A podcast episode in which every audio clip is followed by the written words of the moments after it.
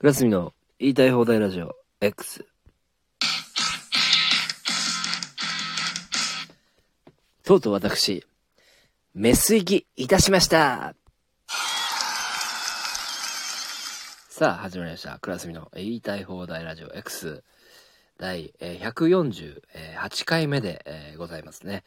皆さんどうお過ごしでございましょうかもう夏になってしまいましたね。8月の6日でございます。え前回、え撮ったのは、おそらく6月の25とかそれぐらいの、えー、日だったと思うんですけども、まあ、だいぶ空いてしまいましたね。ということでね、まあ、最近では私ね、えー、ライブ配信の方でね、ちょいちょいやらせてもらってるんですけども、まあ、興味ある方はね、えー、聞いていただけたらなと、え思いますけども。まあ、情勢の話とか主にそちらの方ではやってないんですけどね。うん。こちらの方もね、えー、まあ、ちょいちょいは、えー、更新しないといけないなと、えー、いうこととですね、まあ、ちょっとこれまずいなと、えいう、えことをね、え思いましたので、今ね、ちょっと撮ってるんですけども、えー、っとですね、うん、あのーえー、東京の方なのですが、えー、あの、小池都知事の方がですね、うん、あの、東京メトロの地下鉄の駅を一時的避難所、このミサイルが、えー、飛んできて、うん、危険な状態になった時のための一時的避難所として、え認定したと、えいうことになってまして、まあ、メトロの駅ね、結構広いからってことで、うん。あのそういう風に、まあ、やるという、うん、ことになったんですけど、まあ、それ、えー、今何箇所かな ?105 箇所とかそんなんなんですけどね。うん、でも、えー、こういう発表があって、と思ったら、すぐにですよ。中国からミサイルが飛んでくるというね。うん。あの、中国の方がね、日本の EEZ のに、あの、ミサイルを撃ったと。ね。えー、あ、EEZ っていうのを一応、まあ、説明すると、排他的経済水域という、えー、ところでね、まあ、日本の国が、まあ、自由に、まあ、漁業、魚取ったりとか、まあ、あの、研究するのに使ったりとかするという、まあ、日本の領域のことなんですけどね。うん。そこにミサイルをこう撃ったと。うん。えー、いうことで、えー、っと、まあ、北朝鮮はまあね、結構わかるんですけども、中国が、まあ今まで、そういう動きってなかったんじゃないかなと、うん、いうことで、まあ沖縄の、まあ尖閣の方ではね、まあ、いろいろまあね、船がね、暴走したりとか、まあいうことあると思うんですけど、そうではなくて、まあ普通にこの EEZ の海域の方にね、うん、撃ったミサイルがね、あのー、落下してると、えー、いうことになりますとね、これはちょっと本当に問題なのじゃないかなと、うん、思いまして、で、同じことをですね、あのー、日本が中国にやったとしたら相当切れると思うんですけど、なんかね、岸田総理は、ちょっと厳重注意したみたいなことしか言ってなくて、うん、まあね、あの、日本は弱いからね、その、頭が上がんないのか知らないですけど、まあ、しっかりね、でも、うん、訴えていった方がいいと思うんですけどね。うん。まあ、そこは、あれなんですけど、この、言ったら今ね、陰謀論が流行ってるじゃないですか。ね。僕がまあ、陰謀論者というわけじゃないんだけども、陰謀論いろんなのが飛び交ってて、うんまあ、それで人口削減計画っていうのもあるわけですよね。うん、でこれでもし人口削減計画というのがあの全世界的に計画的にこの行われるとしたらですねそのまあむしろコロナも、えー、そうですけども、うん、サル痘のこととかもまあそうですけどもあのー、確かね人口を15%ぐらい減らさないといけないみたいなこと、あのー、ことを言ってるんです。で、あ、それビル・ゲイツかな？うん。それでですね、まあこれなんでかっていうと、あまりにもこう人口が増えすぎたっていうことで、食糧難、うん、食料不足になってきているということで、なんかこれ以上支援とかそういうものを、えー、まあ、うん、使いすぎたりとかね、うん、そういうことができなくなってきてるっていう状態なんですよね。であんまりその肉とかも食べない方がいいし、みたいなことを言い出してきてて、うん、まあそれでですよ。それをまあ解決するにはどうしたらいいのかという考えた時に、これ本当にね、この人口削減計画を行わないとね、地球はこのまずいことになるのかなという、うん、ことで考えていくとですね、普通にそのね、日本が、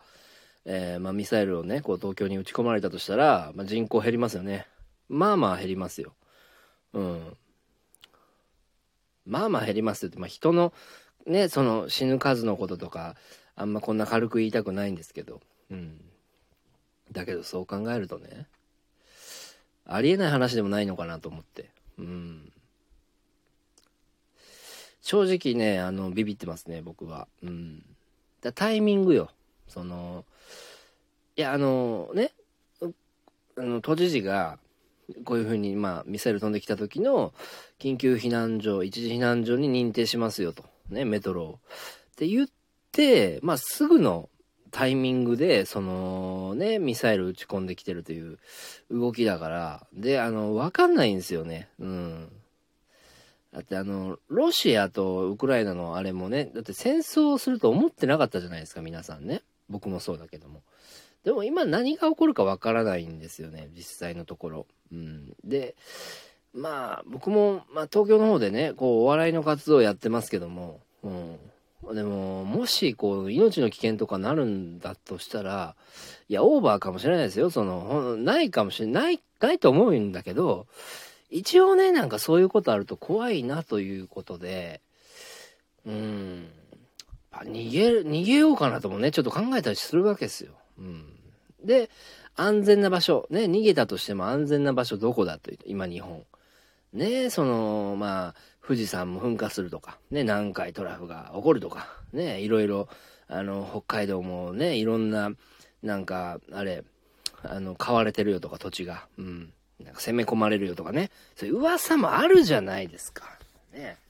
となるとどこが安全だと。ね、そうなってくると、京都なんですね。安全なのね。うん、京都。あとは、岡山か。が安全だと、まあ、いうふうに言われてるんですけど、岡山はちょっと遠すぎるからね。うん。まあ、京都かなとは思うんですけど、うん。京都はね、確か、あれ、町自体が、えー、作られたものというか、うん。あの、結界でできているというか、うん。結界を貼るのに作ってるみたいなとこなんですね。京都って言ったら。まあ、もともと、この、日本という国も、えー、天皇の方は、えー、京都にいたと、うん、いうことで、まあ、東京に移動してきたんですけども、またこれが京都になるんじゃないかみたいな噂もあるんですけど、京都っていうのは、まあ安全らしいんですよね。らしいという言い方もあれなんですけど、うん。だからね、そこまで考えていくとね、うん、住むとしたら京都。うん、で、海外にね、こう住むという手もあるんだけども、うん。